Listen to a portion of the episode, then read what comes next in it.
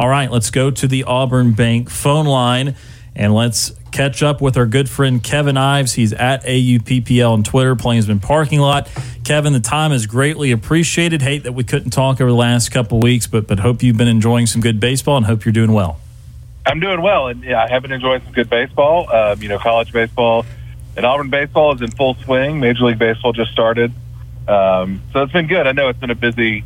Uh, it's been a couple busy sports week with uh, NCAA basketball tournaments and um, started Major League season and everything else is going along. Spring uh, Auburn spring game and stuff wrapping up, um, and spring practices. So yeah, I completely understand. It's been kind of a, a whirlwind when it comes to sports in, in April and um, you know into March. Yeah. Well, Kevin, let's dive right into uh, into Auburn baseball this weekend. Uh, they get one of three from Florida, but uh, the elephant in the room is that Auburn bullpen, um, and just your thoughts on it. I mean, they're they're obviously having some struggles, especially when you get deeper into the bullpen. Uh, they are, and I think a little bit is that there's just some lack of depth and a lack of experience is really kind of hurting Auburn. Um, you know, you'll get some guys back. They did have a, an unfortunate injury on on Sunday that kind of limited it, forced them to go back to Drew Nelson, um, who had a great midweek start against uh, North Alabama. Um, but you know, maybe kind of pressed them into service a little bit quicker than they wanted to. Um, and you just kind of just see a lot of guys that um, are trying. They're trying to find something that'll work. They shook up the rotation this past weekend, um, starting Jordan Armstrong and starting uh, or starting John Armstrong and um, starting moving Tommy Vail to that Sunday role um, and then moving Will Cannon from basically the closer position uh, to a Friday starter. Um, and it kind of worked a little bit. Um, you know, they got that Friday game. Cannon had a great outing. Uh, Tommy Vail was pretty good, was decent in his outing on Sunday. Um, Armstrong kind of struggled a little bit, but um, I think at this point you have to understand that with the pitching staff is they're going to find something that works, and so um, it'll be something where the coaches just are going to are they're going to go with what they can trust, and they can hopefully have some guys kind of step up, maybe get some guys fully healthy. You know, we're still waiting on guys like Tommy Sheehan and Joseph Gonzalez to come back from injury. I think they, they mentioned that, that Sheehan may be coming back pretty soon um, or maybe ready to go pretty soon. Then we're, it's unknown about Joseph Gonzalez. Um, and so you kind of just have to figure that in. You're going to take your lumps. On the bright side, Auburn's offense has really kind of turned a corner now that it's back at full strength with Cooper McMurray and uh, Bobby Peirce back in the lineup. Um, and so the offense is there. The offense can kind of handle what it needs to be. But like you said, it's going to be a situation where you just got to get out. Um, and that Sunday game was a prime example, I think, of, uh, you know, Auburn just gave up too many free passes. They hit too many batters, gave up too many walks. That's what eventually would come back and, and bit them, um, you know, and kind of led to a little bit of collapse after, you know, going up 8 3. And you think everything had kind of turned in your favor and you kind of held Florida's bats at bay. Um, and then you you really can't keep a team like that down and give them all those free passes. And uh, you kind of saw that. You know, you, you saw the end result with that. Um, but I think on a positive note, I'm always going to focus on the positive stuff. It's stuff that'll be worked out, and it's stuff that'll be figured out. Um, they're going to go with what works, and they're going to sort of emphasize the things that they're going to be successful at and try those multiple times um, instead of maybe trying something new or maybe try to um, work in a, a separate pitch or, or something like that, they're going to trust their guts and, and kind of work on um, the scouting report, go on that, on what they can expect from hitters, um, and kind of go, kind of play to everyone's strengths and pl- try to play matchups a little bit. But overall, I mean, you it is disappointing that you did not take the series and you were in position kind of take that series um, and get a big road upset. But overall, grand scheme of things, right now, just taking one from Florida is really what you need to do, and that's what Auburn did. And, that was going to lead me to my next question, Kevin. Is like big picture. I understand that these three losses over the course of the last two SEC series have been very lopsided losses with a lot of runs allowed, but. Big picture, you take two or three from Georgia, who figures to be bottom half of the league, but then you take one of three at Florida, who's one of the very best teams in the entire country three and three feels kind of like what the expectation would have been. Do you feel pretty good about the, the three and three overall here in the last two series? I do. I mean, you kind of really, I think overall after three SEC weekends, the only thing I, that I think is kind of behind schedule is Auburn was not able to take a game from Arkansas that first weekend. Um, I think really big picture and, and going into uh, SEC play, Um, you just want to try to avoid being swept and um, win series at home. And so far, these past two weekends, Auburn has done that. Um, and it's going to continue this next weekend, which is going to be a huge weekend, a Thursday, Friday, Saturday series, leading into A, a Day and Easter weekend and stuff against Texas A&M, a team that, that Auburn really needs to take the series. They, they pretty much have to take the series from A&M, and they're going to really help themselves out when it comes to the pecking order in the West because outside in the West, outside of Arkansas and LSU, you really have kind of those, those four teams that are bunched together, um, and you want to try to get as much distance as you can from Mississippi State, Ole Miss, Alabama, um, and Texas A&M, and, and kind of let yourself kind of feel good. I mean, we're, Auburn's only only only going to play, I think, one, two more SEC East schools. Um, you know, they're going to play Missouri, which started off hot and just kind of faltered, and you know South Carolina, who's absolutely red hot right now. Um, but for Auburn, the the main goal is not get swept uh, on the road, maybe sneak in a series win, um, and then win all the win the series that you can at home. Um, and so that means having that big series with LSU coming up on a Cinco de Mayo weekend, and definitely taking care of business against teams that you need to, and taking series from A and M, Alabama, Ole Miss, um, and kind of make yourself give your put yourself in a good position. Um, you know, heading into the SEC tournament.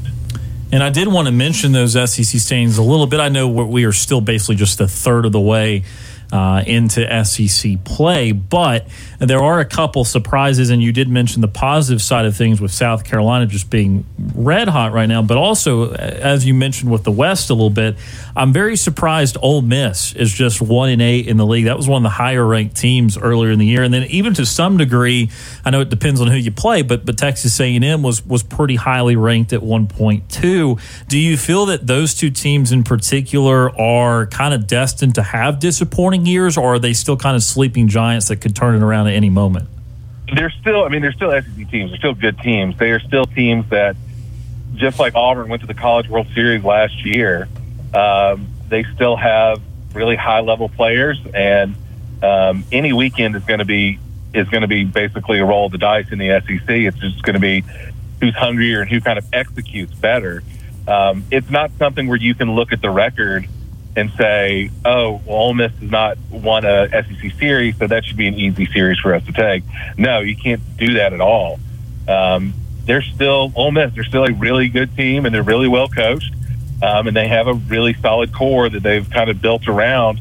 Um, and so, yeah, you can't take any of these teams for granted and kind of overlook them. When you do that, is when you honestly end up like what happened to Tennessee in that first weekend against Missouri, where they kind of overlooked Missouri and it came back and bit them in the butt, and they got swept, and now they're digging out of a hole themselves. So you you cannot take any of these weekends lightly. They're all super important. They're all super big series, um, and it, it's really something that you kind of have to take it weekend by weekend. And if you do have a setback, then that just means the pressure is going to be on you um, for the upcoming weekend. So you just kind of got to see how it plays out, um, and especially too you know, you're going to play in Ole Miss, which is going to be tough to play um, later in the year, and, and so yeah, you can't overlook any of that stuff. And A and M, like I said, A and M is going to be coming in here. They're going to have a little bit of momentum because they took the series from Ole Miss. They think they may have figured some stuff out. Um, you know, they kind of went two. That means they went two and two this past week because they lost to Texas in their midweek. Um, but they're still a really good team. They're still a team that's going to give Auburn headaches. Um, you know, and it's a team that Auburn Auburn just has to play has to just fix itself first, and everything else will kind of fall into place. They don't really need to worry about what the other team is doing. They just need to they can see what issues need to be taken care of um, and what they need to focus on and clean up. Um, and when they do that, then everything's going to kind of settle itself out. Let's talk a great individual here. Uh, as Auburn has hit 39 home runs this year, 14 of them are off the bat. Uh, Bryson Ware. How locked in is he? How much fun is it to watch him as he's replacing the power numbers? We, I mean, we watched something special and Sonny DiChiara, and I know he's not drawing some of the walks that DeShera did and that sort of thing, but I mean, Bryson Ware in the power department is right up there with anybody. It, he really is, and he's really come on late, um, and he's really become a reliable force uh, when it comes to those extra base hits and home runs. And Auburn doesn't have really great power numbers if you look across the league and you compare them um, to some of the other schools. Um, but Bryson Ware played in that full time role um, and pl- being an everyday guy, I think has given him more of a chance to get more at bats, to be more comfortable in his swing. Um, and it's not just the fact that he is hitting home runs; it's when he's hitting them. Um, you know, it's the fact that he is just a dangerous hitter, and he's helping Auburn kind of be more formidable on offense. Um, and he's he's kind of filling those numbers in. He's kind of you know filling that part of the stat sheet um, and making sure that it's not all. He's not the only guy that's doing that. He's a guy you might not would expect to have that many home runs and to have that type of power, and he does. I mean, physically, when you look at him, you, you don't think that he's going to have those power numbers, but he just has such a good swing and such a um, a good ability to focus on the ball that when he makes contact, it's going to be good contact, uh, and he's able to hit to all fields and send them out most of the time, or a good number of the time. Yeah.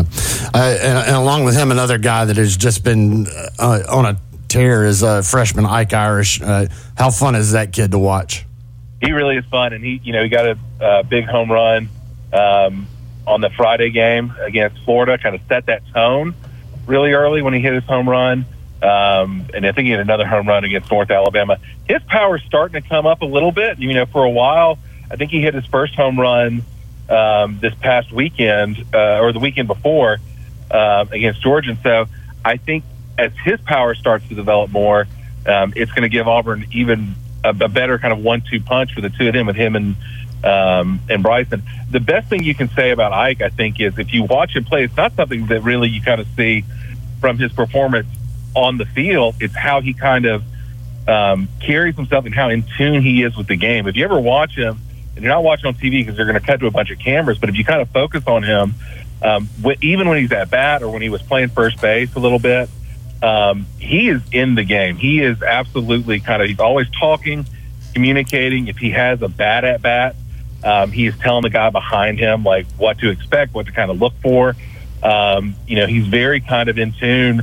You saw a little bit of that too when he, he caught for the first time, um, I think in the Georgia series. You kind of saw that where he, uh, there was a situation um, to where he was kind of asking the one of the one of the, the opposing team. I forget which game it was. What the opposing team was trying to do a challenge, and I kind of knew that they didn't really have any more challenges. Um, it was kind of confused, you know, as to why they were still being allowed to have a challenge and stuff like that. Um, and he's just really he's really competitive. He's really fun to watch. He's a guy that you know you're going to have three more, two more years of after this, um, and you kind of can watch him kind of develop even more um, and kind of get those those accolades. He'll probably get a. Um, I would assume he'll probably at some point get a uh, maybe a Cape Cod invite or a good summer ball invite. Um, but he's really fun to watch, and he's he's really someone that you would kind of expect in his position that you know as a freshman having such a hot start that when they reached SEC play and opposing teams have a bigger better book on him that his numbers would kind of go down. You've seen that with other kind of freshmen over the years, but with Ike it hasn't. They've they've only either increased um, or stayed the same, and they were already at a high level. And so, the fact that he is playing at this level as a true freshman um, really kind of, and, and, also where he came from, he was coming from Michigan, kind of shows you a little bit of what Auburn is having to do when it comes to recruiting. Kind of find these guys that um, are a little bit of diamonds in the rough, and kind of know how they'll um, their skills will translate into SEC play. Um, and so you got to credit, you know, guys like Karl Nonemaker and, and most of the recruiting guys to find him number one to bring him down, and the fact that he's been so impactful on day one um, kind of shows that you know he is ready and he's going to be more of an everyday player and a guy that you know little kids are going to want to come to watch and make sure they they try to get an Ike Irish ball signed and stuff like that. This is Kevin Ives uh, at Plainsman Parking Lot discuss, discussing Auburn baseball. And uh, Kevin, lastly, uh, this weekend, um, a big weekend for Auburn you're you're a huge, uh, maybe not a bigger Auburn baseball fan than you, but uh, this weekend, how important is it that Auburn's going to be honoring uh, Frank Thomas with the the statue at Plainsman Park? I mean, it's it's absolutely huge. I mean, you you still have to understand the fact that it, and it's something that Auburn can hold its hat on. That you think of how good SEC baseball is, um, and how and the, the the players, the names of players that have played in the league, and the fact that Auburn has the only Hall of Famer who played in an SEC school right now, and that's Frank Thomas. Um, and he's been such a great ambassador of the game and ambassador of Auburn. Um, you know, when you see him on TV when he does the color commentary and stuff or the studio stuff, um, he kind of has uh, he's become more of a a name and more well known. I mean, he had a great career with the White Sox. He's he's one of the, those last few guys that kind of spent their a big bulk of their career with one team and kind of um, was known at that. I mean, there's not. I mean, I can only think of two baseball players outside of him that um, had a video game that that bore their name, and so being able to honor him um, and kind of add to his legacy, kind of build that part of the park, um, and to like remind people that you know Auburn Auburn is not just a football school. You know, Auburn is a is a school that has really good football, really good basketball, baseball, women's basketball, all sports, um, and being able to kind of honor him and um, kind of remember like his legacy as a player, as a professional player, um, you know, those teams that he played on um, and coached by Hal Baird. I think it's a really good, it's a really neat deal. Um, I, I just hope the weather kind of uh, plays nice that Saturday, um, but it's something that's going to be there forever, and it's something that's going to, um, you know, that that's really going to be neat and kind of add to the aesthetic. And it's good to honor him, and it's good to honor um, a player of his stature that that has done so much for the game of baseball in general, and for Auburn baseball in particular.